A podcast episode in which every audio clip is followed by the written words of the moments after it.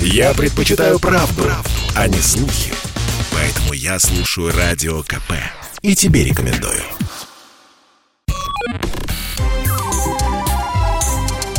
Не отключайте питание радиоприемников. Начинается передача данных. Здравствуйте, друзья! В эфире передача данных у микрофона Мария Баченина. Сегодня у меня в гостях доктор химических наук, главный научный сотрудник Сколтеха, старший научный сотрудник МГУ имени Ломоносова, лауреат премии правительства Российской Федерации и правительства Москвы Илья Астерман. Здравствуйте, Илья, и добро пожаловать.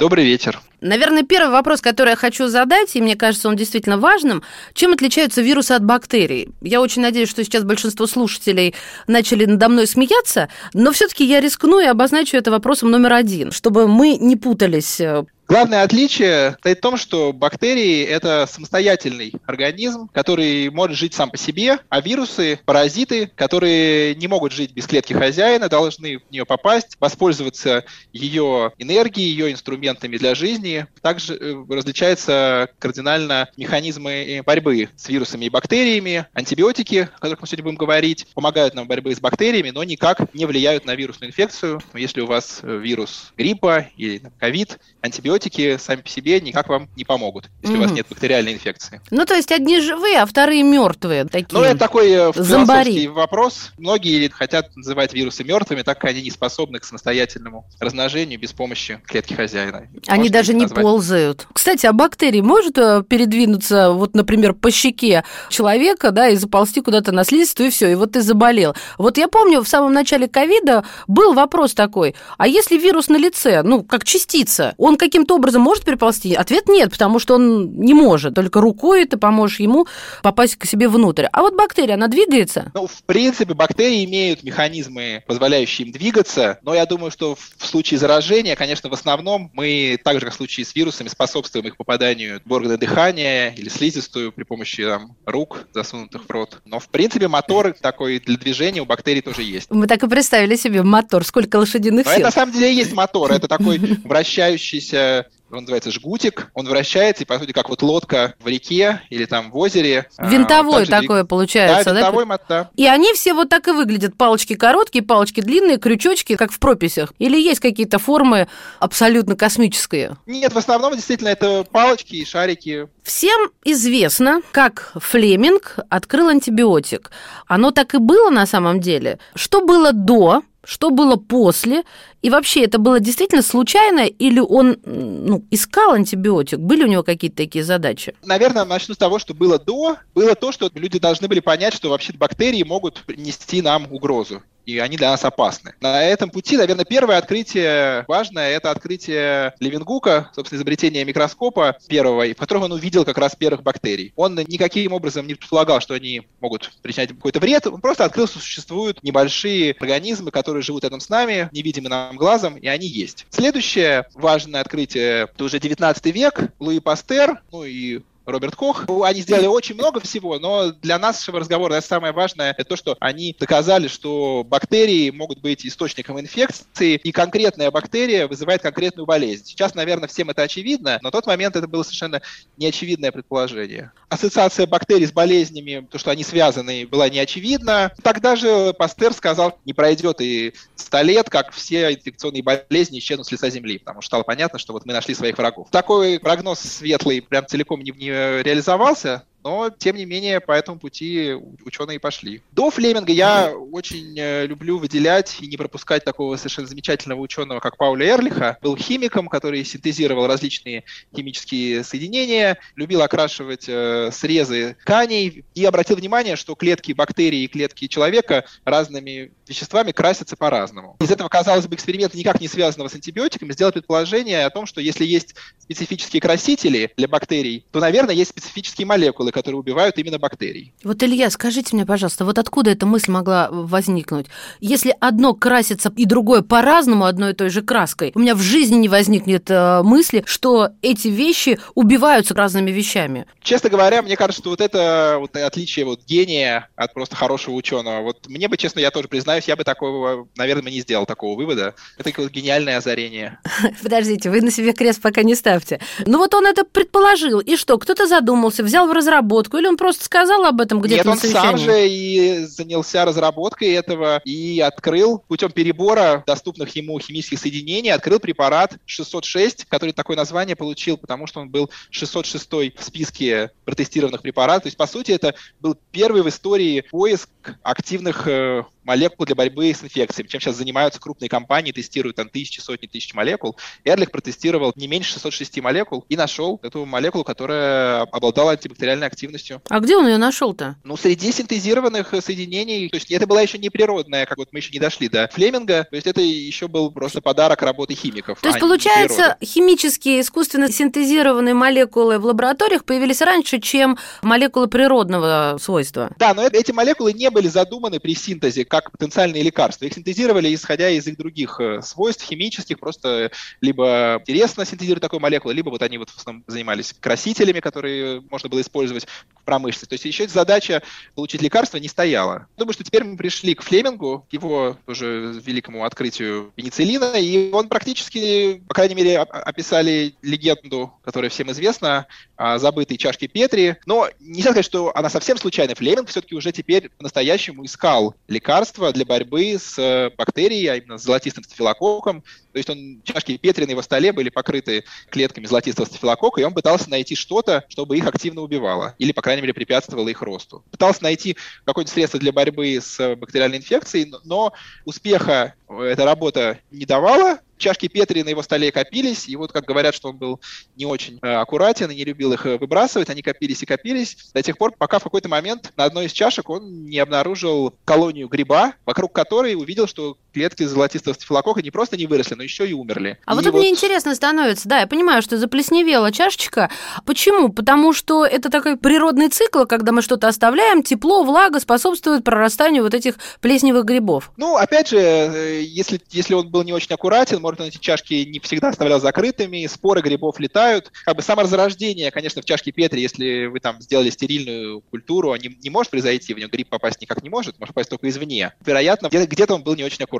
Он обнаружил что нашел вещество, которое убивает золотистый стафилококк. И что он делал дальше? Вот как-то нельзя же плесенью было пойти а, обрабатывать раны, кормить ею, чтобы добиться вот этого антибактериального эффекта. Как дальше развивались события? Да, было нельзя, поэтому и открытие Флеминга, которое произошло в 28 году, не привело к появлению в 29 году и даже в 30 году на рынке какого-то препарата, который можно было прописывать больным людям. Поэтому, к сожалению, Флеминг, кроме того, что он открыл грипп пенициллиум, делает что-то, что убивает бактерии, дальше он особо не продвинулся. Он, конечно, еще не знал ничего про пенициллин, то есть что это за структура, формулу какую-то не знал. И, в общем-то, грипп его тоже был, нельзя сказать, что очень активен. То есть то, что он получал из этих грибов, это обладало антибактериальной активностью, но совершенно недостаточно для того, чтобы кого-то этим лечить, и недостаточно безопасным, потому что понятно, что там вытяжка из гриба сама по себе, она и какой-то шок может вызвать в организме. Так что Флеминг сделал, конечно, гениальное и важнейшее открытие, но это еще была не технология. Это вот было на столе в лабораторном было сделано то, что надо,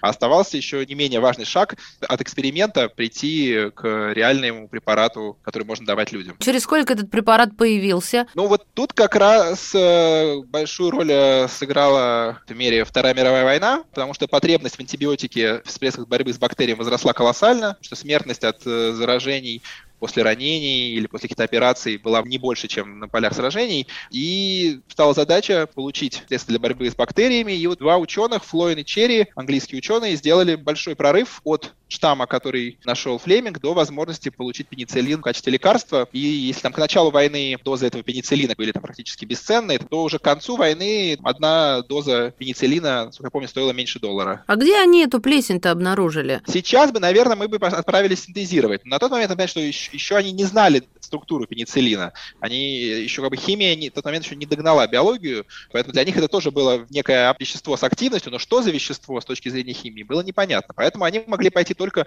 путем поиска какого-то штамма плесени, который делает очень много этого пенициллина, чтобы можно было выделить достаточное для получения лекарства. А, Министерство сельского хозяйства в Америке призвало всех людей присылать различные образцы плесени, которые растут у них там дома, в подвале, на овощах. В баночках, ученые... что ли, присылали?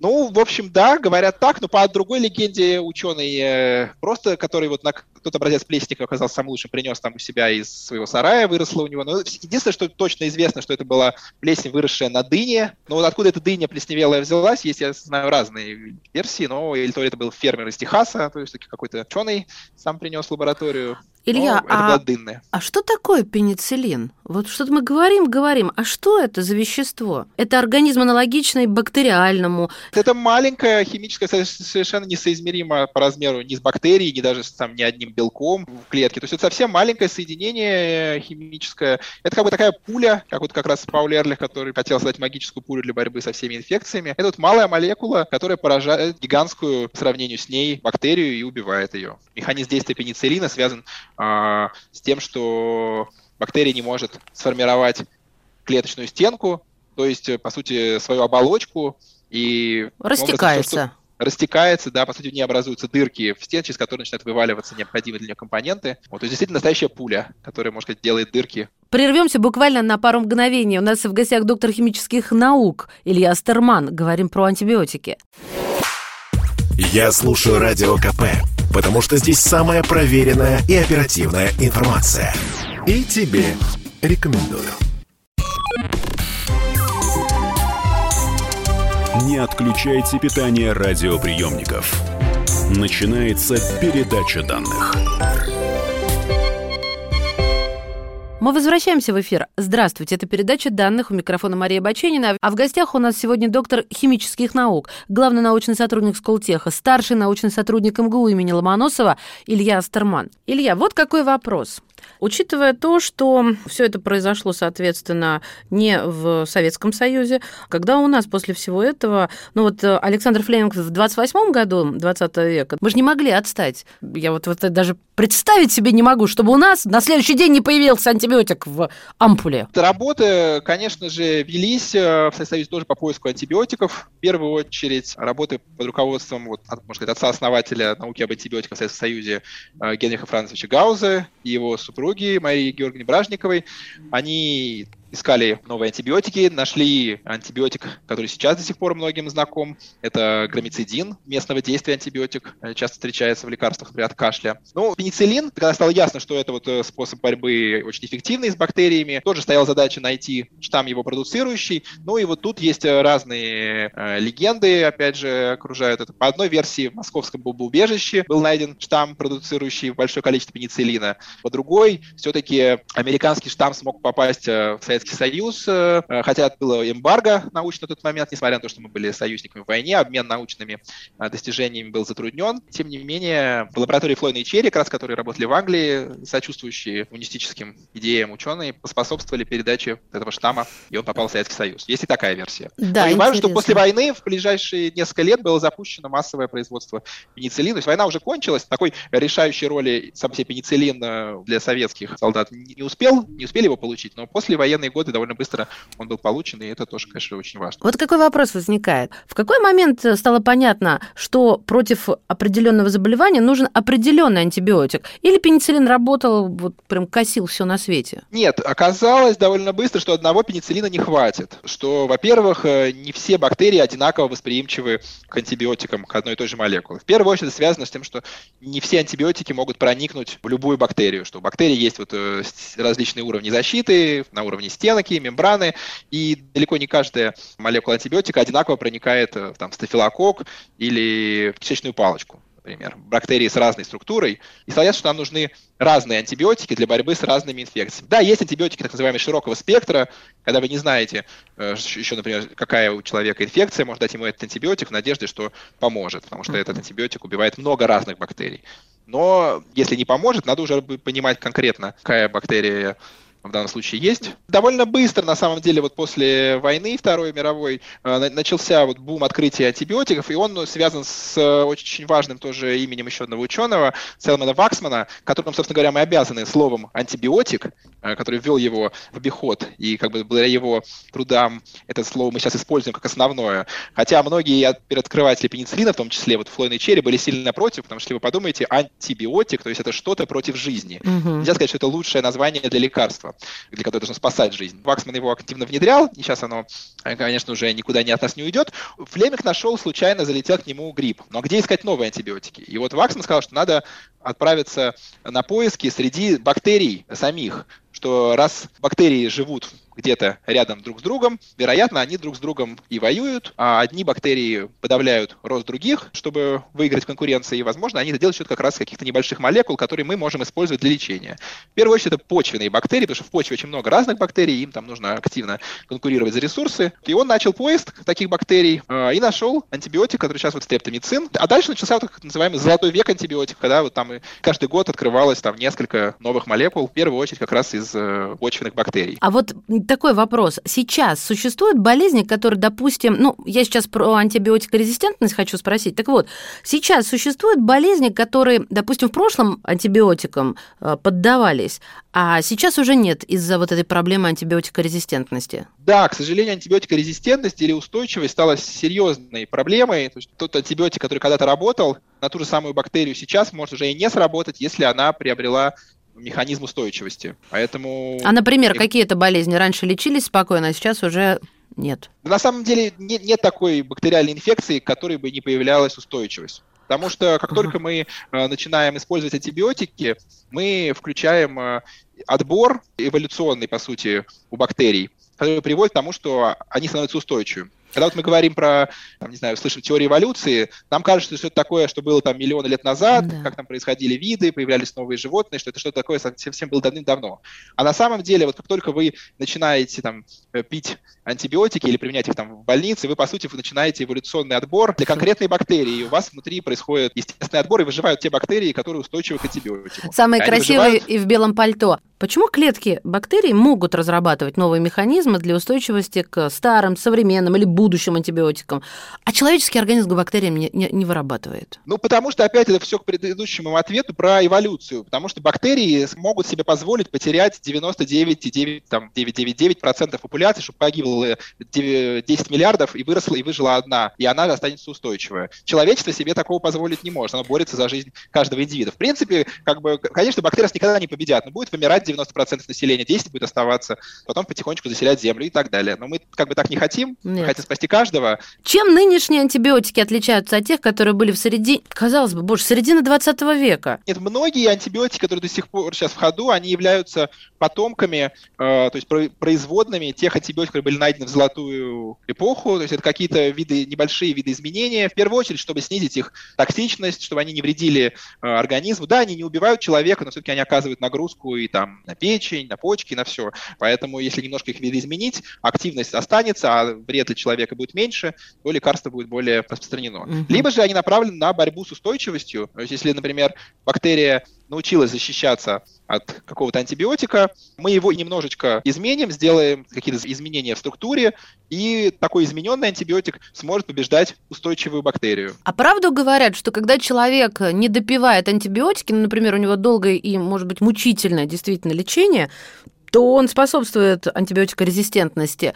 А, то есть не только потому, что а, везде и всюду назначаются эти антибиотики или эволюционный процесс мгновенно запускается, даже если это идеальный пациент, но еще вот из-за того, что кто-то там а, из нас бросает это посередине. Вроде стало лучше и все. И... Конечно, опять же, это все связано с, с тем же самым отбором. То есть э, антибиотики, как вот их прописывают, э, необходимая доза нужна для того, чтобы полностью убить э, всю популяцию и не дать бактериям время отобрать устойчивые. Если вот мы мы не, не выполняем, пьем не один раз в день, там, а, не два раза в день, а один раз в день это, таблетку, или там, не, не добиваем курс до конца. Это все мы работаем на то, чтобы повысить шанс отобраться устойчивой бактерии. То есть мы их потом... не, до, не дотравливаем внутри ну, мы, по сути, обесмысливаем предыдущий прием антибиотик, потому что через несколько дней недобитые бактерии расплодятся, и мы вернемся к началу болезни, даже, еще скажем, более худшем состоянии, потому что нам теперь уже нельзя этот антибиотик, который на нас раньше работал. Точно. А может быть, даже целую группу антибиотиков, похожих на него него. А сейчас будет вопрос на миллион. А правда, что нельзя выпивать во время курса антибиотиков?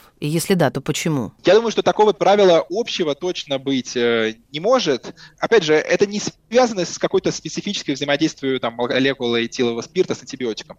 Ясно, что просто ну, если чрезмерное употребление алкоголя, в общем, нет, наверное, ни одного лекарства, которому оно будет способствовать его использованию. Потому что, во-первых, то, что те люди, которые делали эти лекарства, они не проводили эксперименты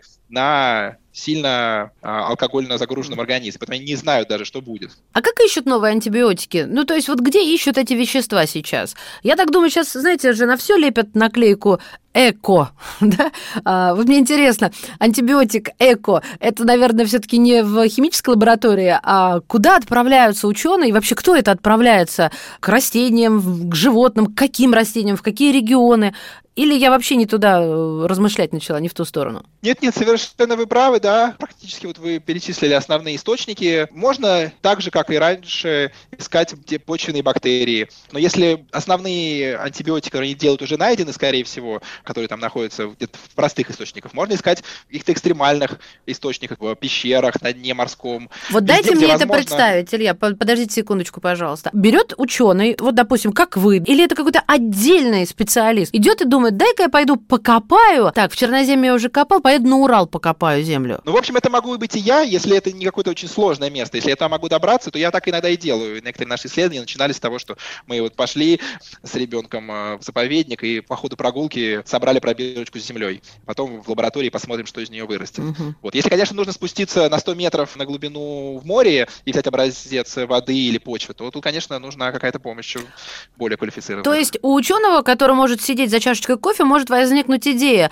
а не расчленить ли мне медузу и посмотреть, может, она выделяет что-то, что мне поможет э, изобрести новый антибиотик? Ну, в общем, да, потому что сейчас находят антибиотики и вот почвенные бактерии были, и растения, и животные, и насекомые. А животные общем... какие? Где в животном искать эту, эту молекулу? Ну, у а, человека я... это, наверное, в слюне мы можем, да, что-то там э, поискать. Ну, а... в слюне есть и лиза... да, и вот лизоцим известный белок, который разрушает стенку бактерий. Сейчас его, наверное, только. назвали препарат Лизобакт, который столь любим людьми перед микрофоном. Все-таки мне интересно, вот как я пойду и загляну в пасть льву. Нет, я не в цирке работаю, я ученый, который разрабатывает антибиотики. В пасть кому заглядывают ученые, мне интересно. Ну вот мы, например, в наших заглядывали в пасть э, к бурому медведю. Правда, не для того, чтобы взять у него антибиотик, а какие-то бактерии, которые делают антибиотик, у него в пасти найти, и, в общем, даже в итоге нашли. А, а к дикому медведю хочешь... слюна дикого отличается от того, который живет, например, в цирке или в зоопарке? Ну, мы брали такого относительно дикого. Он не в цирке, на воле, но заповеднике. И что, помог медведь? Да, нашелся штамп в слюне, который делает антибиотик, который сейчас мы тоже изучаем, возможность его. Спасибо вам, Илья, большое. Доктор химических наук, главный научный сотрудник Сколтеха, старший научный сотрудник МГУ имени Ломоносова, лауреат премии правительства Российской Федерации, правительства Москвы Илья Астерман сегодня был в передаче данных. Передача данных успешно завершена. Не отключайте питание радиоприемника. Скоро начнется другая передача.